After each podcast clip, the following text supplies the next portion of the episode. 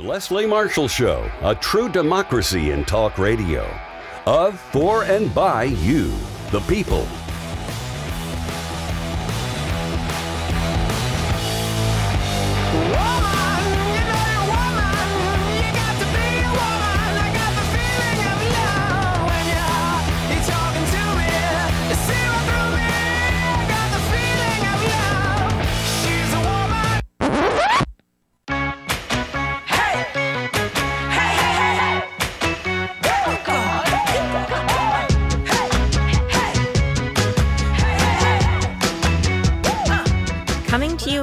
From Washington, D.C. every Wednesday from 3 to 4 p.m. for an hour long Generation Progress takeover. Check us out at genprogress.org or on Twitter at genprogress.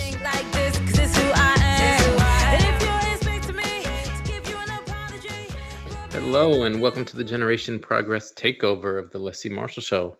I'm your co host, Brent J. Cohen. And I'm your other co-host, Edwith Theogene. Thanks, Edwith. And as we we discussed in our last show, um, quite in depth, Congress has had an extremely busy past few weeks and has an extremely busy uh, next couple of weeks here, with Democrats in the House and Senate working to pass a few bills of great importance to the country, uh, including a good portion of President Biden's Build Back Better agenda. The budget reconciliation bill, which contains many of the priorities from that agenda, uh, is also something that that many in the immigration policy and advocacy spaces have been working on in the hopes of securing protections for undocumented people living and working in the United States. While these efforts have encountered some roadblocks thus far, uh, there's still a, good deal of hope of progress being made on that front, both as part of as part of the reconciliation efforts and beyond. So, to talk more with us today about efforts to protect undocumented people in the United States, in recent and in coming months and how people can get involved. We're joined by two expert guests today. Nicole Svajlenka, the Associate Director for Research on the Immigration Policy Team at the Center for American Progress. Hey, Nicole, thanks for joining. Happy to be here. Thanks for having me. Awesome. And we are also joined by Juliana Macedo do Nascimento, the Senior Advocacy Manager at United We Dream. Hi, Juliana. Thanks for being on. Hello, everyone. Thank you for having me. Absolutely, absolutely. So we're gonna we're gonna jump into this topic pretty head on. Um, there's obviously a ton to talk about right now in the immigration space. Um, much of this sort of um, building up over over decades in, at times, and and really hopefully on the precipice of making some real progress here. Uh, before we jump in too far into the content, let's just give our give our listeners a little bit of background so, Nicole, to start us off, can you can you tell us a little bit about your role as the associate director of research on the CAP immigration policy team and and how you came to this work? Sure. Um, so I am part of the immigration team at the Center for American Progress, and we are doing work and research and writing every day to try and win a pathway to citizenship for undocumented immigrants, to strengthen protections for DACA recipients and temporary protected status holders, um, to rebuild and to reform the refugee and asylum system, and really to create a fair and a workable immigration system. And so, my role on the team is to manage and construct all of our data work. Um, specifically our quantitative analysis. So it can get really in the weeds, um, but I do a lot of our work in different data sets that try and estimate folks who might be eligible for certain protections. Um, we also do a lot of work to try and um, provide data on the fiscal and economic contributions of undocumented immigrants and um, provide more information on their longstanding ties to the United States in hopes that these kinds of numbers and analyses can complement the stories and the voices of directly impacted folks that we hear um, from groups like United We Dream. Um, I am a geographer by training. Um, and so in my career, I've been really interested in how different levels of government's um, decisions and policies interplay with one another. Um, and so, in terms of immigration, it's been really fascinating to look at um, because it's a federal issue, but we know that different states and different localities have responded um, in many different ways to either welcome their immigrant community members or to not. And so, happy to you know be um, taking a look at a lot of this now from the federal level to try and really um, really push for these changes that we are hoping to see. Awesome. Thanks, Nicole. Uh, Juliana, similar similar question to you. If you can um, share with us a bit about the mission of United We Dream uh, and what your team is currently focused on right now.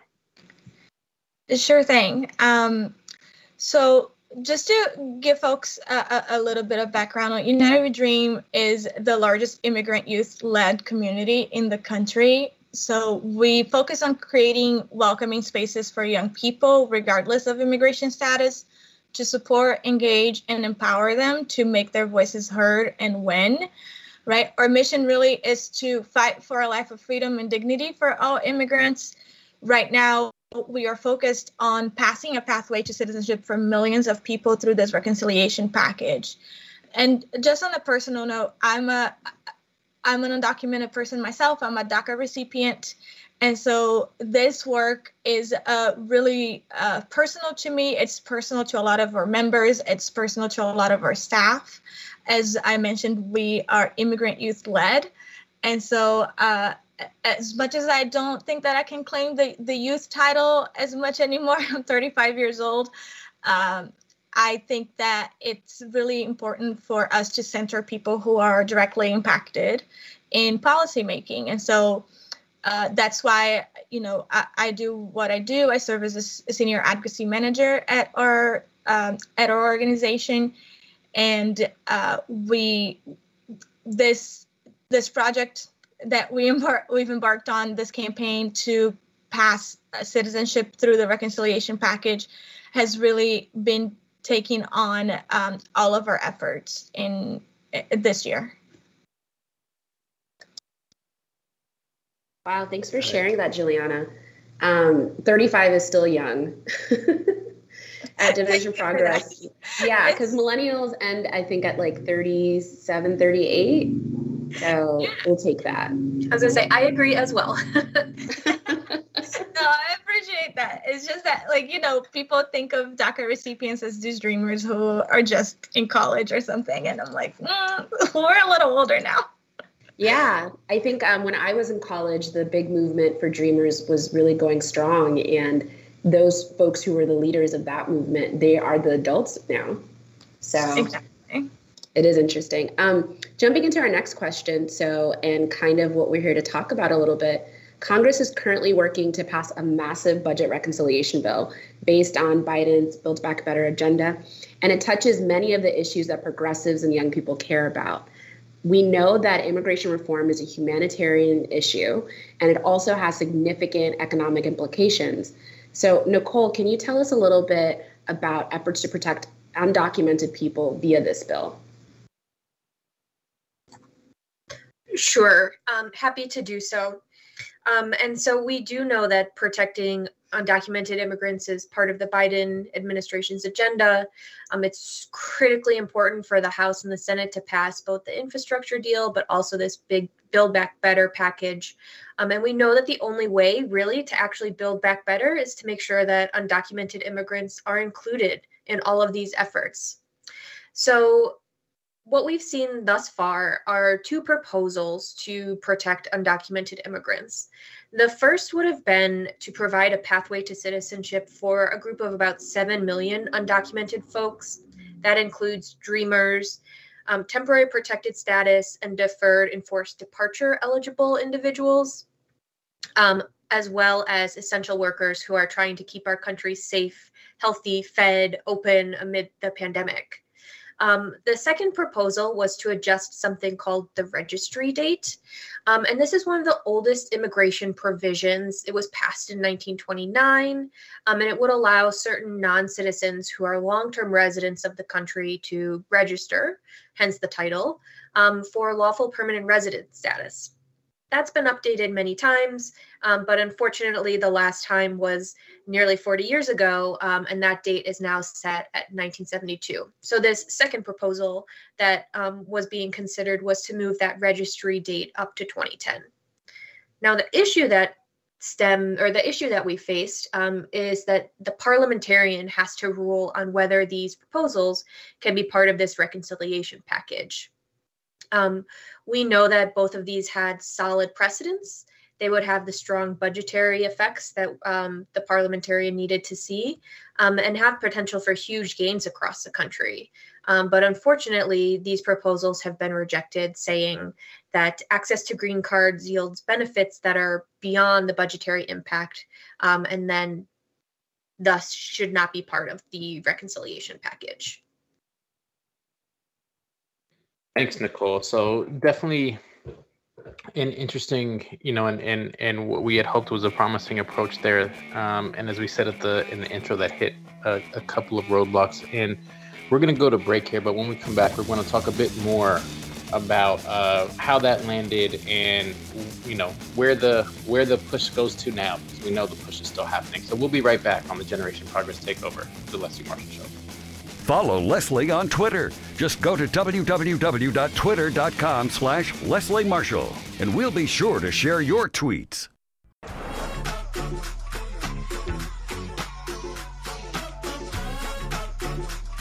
Hello, and welcome back to the Generation Progress takeover of the Leslie Marshall Show.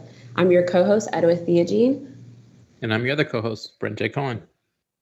Welcome back. Um, today, we are talking about what's next in the fight to protect undocumented people in the U.S. Um, we are joined by Nicole, who's an associate research director at Center for American Progress um, for our immigration policy team. Welcome back, Nicole. Thanks. and we're also joined by Juliana, who's a senior advocacy manager at United We Dream. Welcome back, Juliana. Thanks for having me. Thanks. So before we went off break, Nicole just walked us through a lot of where we were in the fight. Um, essentially, the parliamentarian rejected attempts to include a pathway to citizenship um, for und- millions of undocumented people in the budget packages. So um, to come back, like, so after that happened, what is what are the next steps when it comes to protecting undocumented people via this bill? Um, Nicole, can you provide us with that answer? Sure. So, congressional leaders are still looking at other alternatives and other avenues that could protect undocumented immigrants without um, without that green card, without that pathway to citizenship. One of them is something that's called immigration parole. Um, it is not that pathway to citizenship that advocates and act, that advocates and activists have been pushing for, um, but it does provide work authorization and um, protection from deportation. So that's what's kind of brewing right now in the next um, the next options in terms of protecting undocumented folks in this reconciliation package. And Juliana, can you tell us, like, um, from your perspective and from United We Dream's perspective, what does parole status means in terms of immigration? Um, and how does it differ from permanent residency or other protections for undocumented people? Yeah, um, happy to. I would say that um,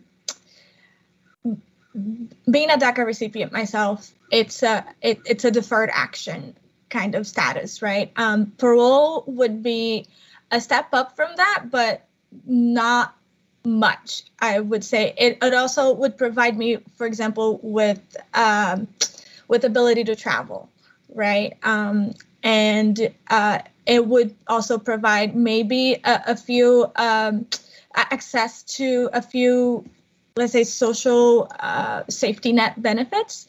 But at the same time, it would not, as Nicole mentioned, it would not provide a pathway to citizenship. It would, uh, so there would be no line for me to get into uh, to really um, to really become a full citizen there. It would not let me vote for example, right, it would not let me be a full participant of American society. I would say it would, in, in view of people like my parents, for example, who are completely undocumented and don't have a work permit, right? I know that I know how DACA was life changing for me. I'm sure it would be a blessing for the millions of undocumented people who are currently without any benefits, any protections from deportation in the country. Uh, but it, it is not everything that we deserve. It's not what we were promised, right? Um, the Democrats have promised a pathway to citizenship for many, many years. One hasn't really been passed in Congress in the last 35 years. And so we really need them to deliver. I wanted to just say uh, that we've been working really hard to also uh, create a, a, structure of permission, for, for example, for Democrats in leadership to reject the parliamentarian's recommendation, right? At the end of the day, she's an unelected official in an advisory position. And what she says doesn't necessarily mean that's what's right. Um, we have, uh, I'd like to point out that there has been a letter uh, that was made public just yesterday with 92 legal scholars uh, pointing out how wrong her first memo was, for example, right? And, and how she has gone beyond the scope of the Byrd rules to have this recommendation to not allow for a pathway to citizenship for folks.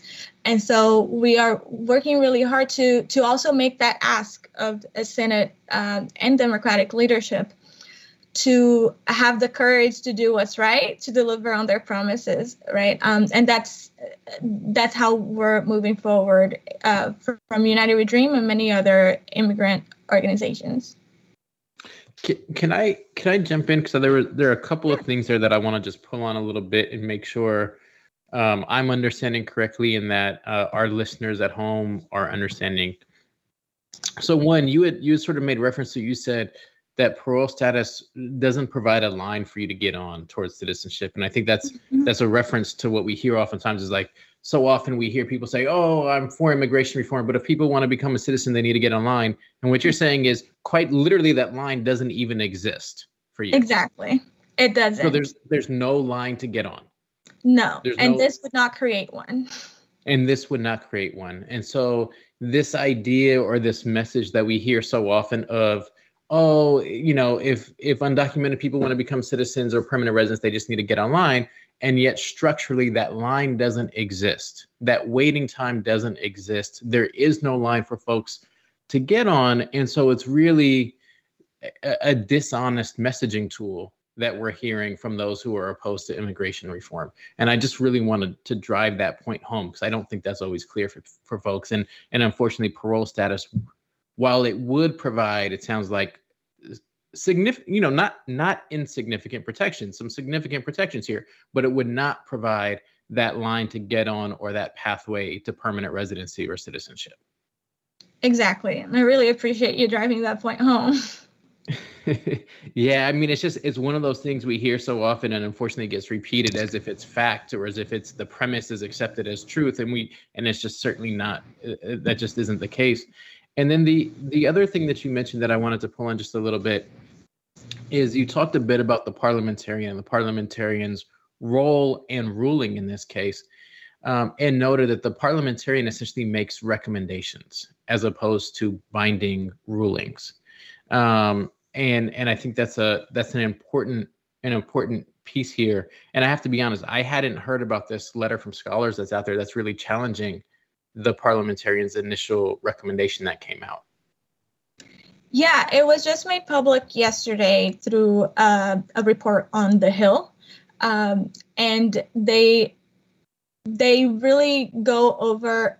In her first memo, she um, she gave all her reasonings for why this wouldn't be able to to uh, be reconcilable right? Because uh, in her mind the benefits the policy benefits that people would get are incalculable and it goes uh, beyond the budgetary impact right? To to pass the Byrd rules something has to have a significant budgetary impact um, and uh, it, and it has to like the reason for it being has to be the budgetary impact. And in her mind this uh, is not true. But the the truth of the matter is that everything that passes through reconciliation will have an incalculable impact in people's lives right? Saving the planet is incalculable. If we get climate change provisions in there it'll be incalculable. And so um, the the legal scholars really took their time to uh, go over her arguments and, and rebut each and every one of them. There was another one about uh, she's worried about bipartisanship and in the future Republicans uh, uh taking it away. Uh, Juliana, we want to yeah. hear a lot more about what you're sharing, but unfortunately, right now we have to go to break. So we'll be right back with the Generation Progress takeover of the Leslie Marshall Show and jump right back into that. Thank you.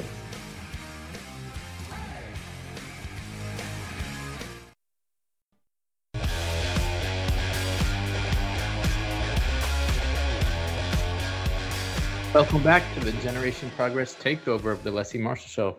I'm your co-host, Brent J. Cohen. And I'm your other co-host, struggling to get off mute, Edwith Theogene. I sh- I am I am literally shaking my head, Edwith. How could you? we're here. Um, we're back. We're back. We're back. We're doing this. So we are talking today really about the the current fight to protect undocumented people here in the United States, or the current effort, um, which builds on years of past advocacy efforts to do this very thing to create a pathway to citizenship to make sure that undocumented folks here in the United States have uh, protections uh, in the present day. And we are talking with Nicole Svajlenka, Associate Research Director for the Center for American Progress's Immigration Policy Team, and uh, Juliana Macedo do Nascimento, the Senior Advocacy Manager at United We Dream. Thank you both for coming back here with us. Um, so we were talking, and Juliana, I'm sorry we cut you off just before we went to this last break, but we were talking um, a, a, bit about uh, sort of how the parliamentarians ruling, or I, I, I, I, I hate to even call it a ruling because in, in many ways it's a non-binding recommendation, um, perhaps uh, went beyond uh, where the lines are drawn for a parliamentarian's ruling. Uh, you, and, and I think you raised some really good points uh, in that regard and mentioned the letter that's out there. There's also something else, and I want to give you a chance to dive back in and and and, and continue that train of thought. But I and I, and I also want to ask you about this idea of bipartisanship, which is something you mentioned, and, and just want to highlight the fact that part of the reason we're at this point in time right now, where we are trying to figure out how to make this work through the reconciliation process, how to make this work, as you said, uh, Democrats in Congress and, and on the Hill needing to um, live up to their promises is because we've essentially had a total abdication of, of duty. We've had Republicans completely walk away from this conversation and are doing nothing to help the uh, 11 million people in this country who, you know who are looking for and are deserving of um, a pathway to citizenship and permanent protections here. Um, so anyway, Juliana, with that rambling thought, you know, thought process, I want to turn back to you just to just to round out what you were saying before we went to break. No, I really appreciate that. And and I'm sorry I, I went off the deep end here, but I, I just wanted to point out that one of her reasonings in her first memo was that um, this is not a bipartisan process, which is kind of the whole point of it because the Republicans have abdicated their duty to govern, right? And so uh, she says that because this is all Democratic doing, um, that in the future Republicans could take it away, and so this uh, it, it, wouldn't be responsible on her part to to allow for that to happen. Uh, the point is that's not part of the Byrd rules, right? That she, that's that's uh, her job is to say if something is um, it passes the Byrd rules or not. But bipartisanship is is not a criteria there, um, and so really uh, bipartisanship here is is has become untenable, right? Because Republicans haven't really come to the table in good faith. I have to say, like we've tried, right? Like Dream and Promise, we've passed Dream and Promise Act in March this year. We also passed uh, the Farm Workforce Authorization Act, um, also in March in the House, and both had some Republican votes. Um, but in the Senate, they've uh, they've really become um, untractable right? Like they they won't move uh especially like the debt ceiling is is an example that we talked about earlier here. So yeah the the republicans are just not moving on this and so democrats have to move on their own. Got it. Wow i hear that so hard. I was just um in the chat going wild because you said abdicated um their role to govern their authority to govern and that is so true. Wow. Thank you for painting that picture for us. You're welcome. So, you know, I think one of the one of the parts that we mentioned here, sort of in passing, and I want to zero in on it just a little bit, Nicole, is the idea. So, yes, there are significant, if not incalculable, sort of benefits here through uh, of of immigration reform, and that's true in this space, but it's also true in a number of other areas. Um, there are also very real budgetary and economic implications um, of of immigration reform and providing a pathway. Um, can you can you share a little bit about um, the scale or significance on the economic front of moving forward with immigration reform? Yeah, absolutely happy to do so. Um, so one of the things that is unique about using this budget reconciliation process um, to address immigration reform is that everything that is a part of the reconciliation package has to have a budgetary impact. Um, the CBO, the Congressional um, budget office did come up with an estimate that those two previous um, proposals to put undocumented folks on a path to citizenship would cost about 140 billion dollars um, over the next decade. And that is a lot of money but I also want to point people to a report that our team recently published um, that was looking at a handful of these different scenarios um, in terms of putting folks on a pathway to citizenship. So, that first proposal that would have protected about 7 million people, um, we created an analysis um, and a model of what would happen in the economy if those folks did have access to citizenship. Um, and the results are huge. They're absolutely astounding. It would be a huge addition to our economy to the tune of 1.5 trillion dollars over the next decade. It would create 400,000 new and permanent jobs, and it would raise raise, raise wages for um, not just those undocumented folks, but all Americans broadly. And so, when we think about these types of um, proposals for a pathway to citizenship, the economic um, impact is felt beyond just undocumented families, beyond communities, um, to really the entire country. Those 400,000 new jobs, those are jobs that anyone can work in. Um, and again, going back to that increased earning over the next decade, all workers, regardless of whether they were undocumented or not, would see um, increased wages each year of about $600. So, yes, there are these costs that are associated with it in order for um, for an immigration proposal to be in this. Um, but it really, really would have huge ripple effects throughout the economy. That's good for communities, that's good for local economies, that's really good for the country as a whole. Edwith, I will cede the microphone to you in just a second, I promise. But I, I mean, Nicole said 1.5 trillion dollars of economic benefit over the next 10 years. That is, during the Trump administration, there was a 1.9 trillion dollar tax giveaway to the wealthiest Americans. We are talking about a 3.5 trillion top line reconciliation bill, which it sounds like is now going to get brought down to 1.9 or or 2.2 or somewhere in that range trillion dollar again over 10 years. And this one thing alone, this one thing in terms of a pathway to citizenship could bring 1.5 trillion dollars uh, of meaning to the economy over the next 10 years. So I just wanted to sort of juxtapose those numbers for scale here because that is that is not by any means insignificant. So um, we've got we've got just about two and a half minutes left in this segment here. I want to uh, pivot a little bit here, and then uh, perhaps when we come back after break, we can dive in a little bit more before we start uh, sharing with folks how they can get involved.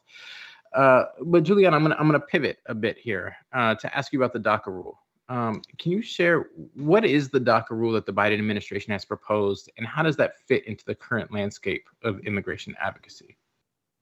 Right.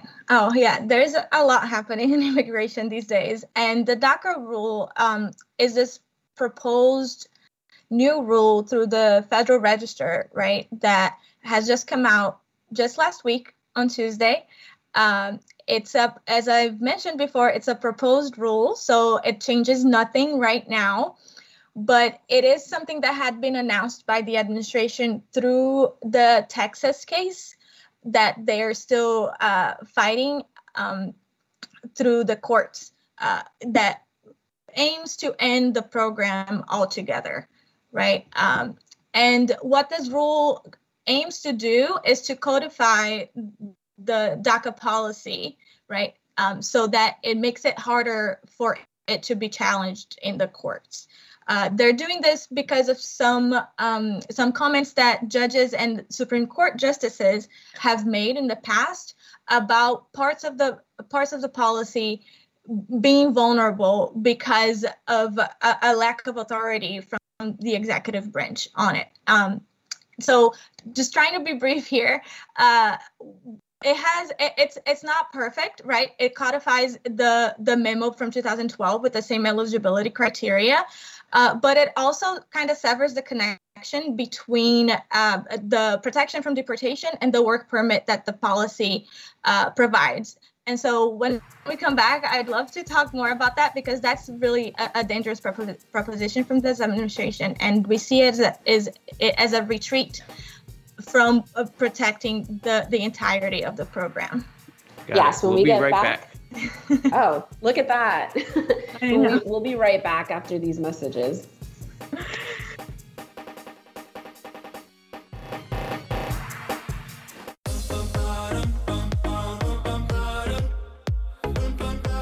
Hello.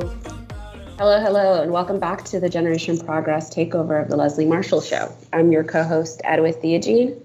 And I'm your other co host, Brent J. Cohen.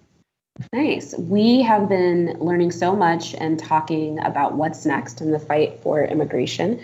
Um, and we are joined by Nicole from CAP Policy Immigration Team. Hello, Nicole. Welcome back. Thanks so much.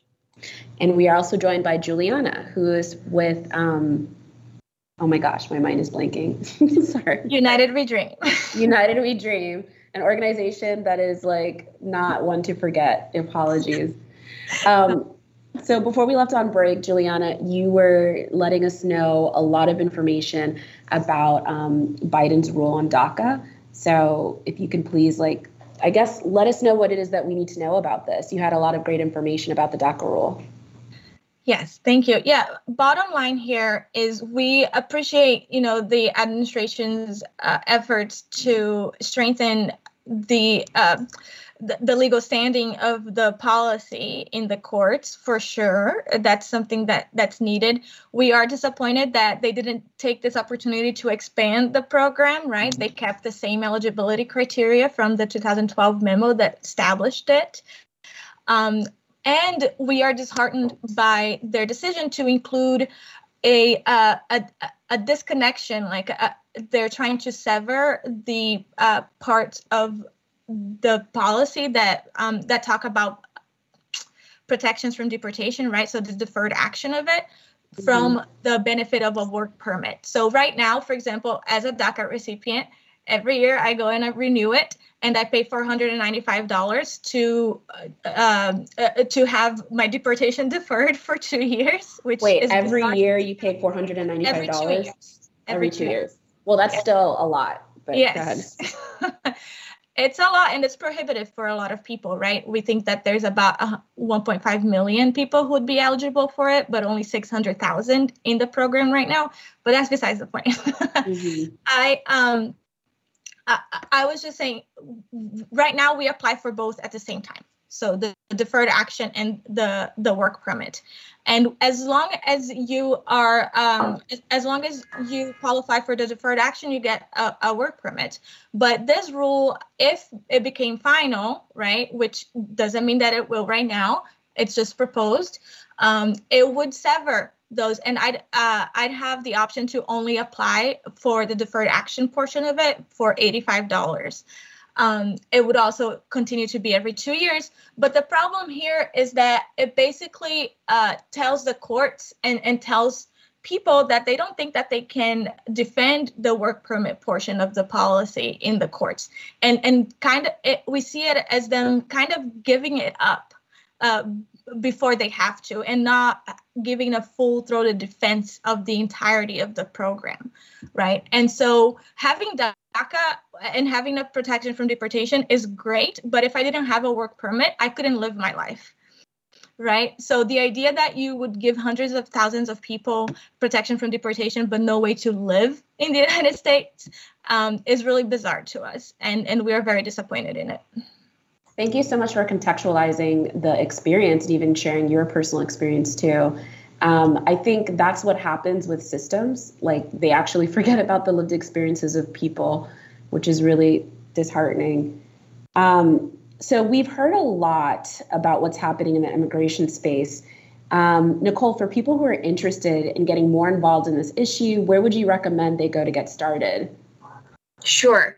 Um, and I do just want to chime in um, on one thing that Juliana said because our immigration team at CAP um, has partnered with a couple organizations, including United We Dream, um, in the past several years to do a survey of DACA recipients. Um, mm-hmm. And so we don't just, we have these numbers now to back it up, um, just how important DACA can be in terms of employment and ability to contribute to the economy and working. Um, so we know that um, two thirds of DACA recipients have been able to move to jobs with better pay. Um, more than half of DACA recipients have moved to jobs with better working conditions or to um, career paths that better fit their education and training. Um, and you know, 60% have been able to move to jobs with benefits like health insurance. Um, so again, circling back on why it's so important to make sure that DACA recipients have that ability to work. Um, but yes, in terms of getting involved, um, you know, CAP has a lot of resources online um, to kind of bolster some of these arguments and make sure that people who are um, who are on the front lines making these cases made have data and statistics to help back them up. Um, and so I would highly recommend that um, you know folks either follow us um, on Twitter at CAP Immigration um, or at AmericanProgress.org slash immigration. We have all of our resources organized online. Um, and I would also, I mean, we look to United We Dream as leaders on this front. Um, and so I know that they are organizing um, an effort to make sure that all public comments um, in response to this proposed DACA rule um, are filed. And so we're going to be starting to get ready to work on, on that on our end.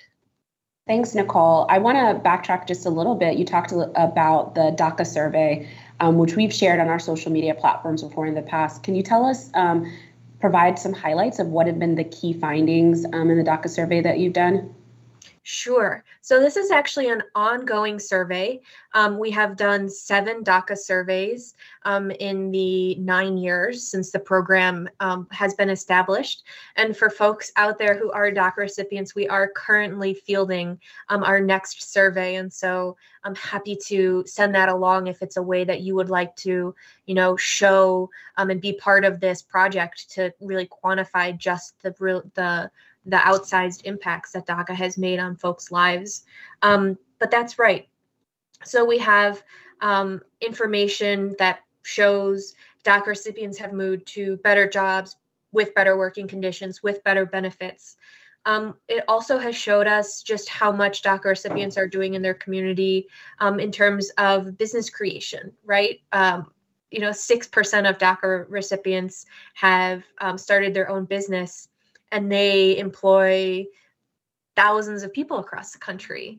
Um, we also know that DACA has increased wages um, and earnings for folks who um, are part of the program, um, and that they have been able to, that folks who have DACA um, have pursued more education, higher education, um, and all of those things have real um, real trickle effects throughout the economy in terms of again job creation you know spending money and the likes um, the likes of those things. So we know that it has just had um, a, a, huge a, a, huge impact on folks um, across the country. And so really want to make sure that that is not jeopardized that this rule strengthens DACA, does not take away from DACA, but that we keep pushing to make sure that the protections that DACA recipients have are permanent and are now going to be a pathway to citizenship. That is what DACA recipients deserve, and that is what we will make sure that we keep fighting to do.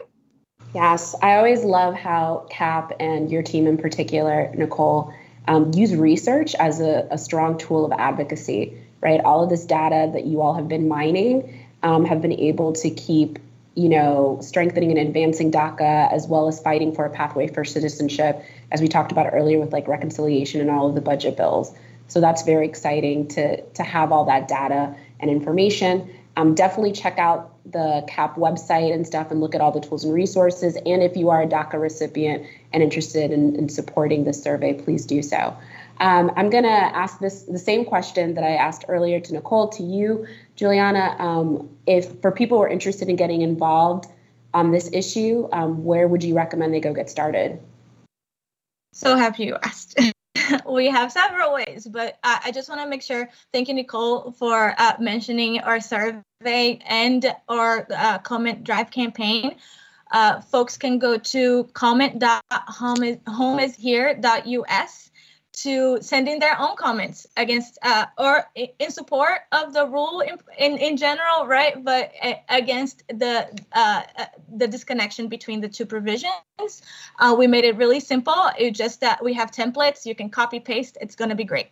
Um, and uh, and then secondly, to get involved with the reconciliation package fight and you know in, in providing a pathway to citizenship for all undocumented people in the country folks can just text uh, pathway to 877 877 and our team will get back to you with all kinds of ways that you can get involved. We are also on all social media platforms that i know of uh, twitter facebook instagram tiktok. Y'all can find us. It's united we dream or united we dream action. So thank you Awesome. Thank you both so much for joining us on this show. Thank you for walking through all the incredible work that you are doing we know that the work continues and is ongoing. And so we thank you for the continued efforts going forward. That is all the time we have for today. Thank you to today's guests, Nicole Svajlenka and Juliana Macedo do Nascimento. Uh, our producer, Mark Grimaldi, our communications manager, Emily Leach, and to all of our listeners. Please make sure to check us out on Twitter and Instagram using the handle at Gen Progress and we will talk to you all again on our next remote Generation Progress takeover of the Leslie Marshall Show.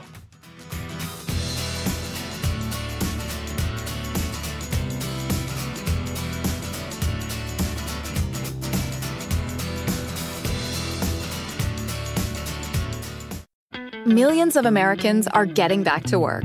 CareerBuilder calls it the great rehire and we want to help you get the best jobs before everyone else. CareerBuilder gives you the competitive edge to get the job you want, at the salary you want, with the benefits you want. We even send job alerts, so your perfect job lands right in your inbox. Go to careerbuilder.com today or get left with whatever jobs are left. Find your next job fast at careerbuilder.com.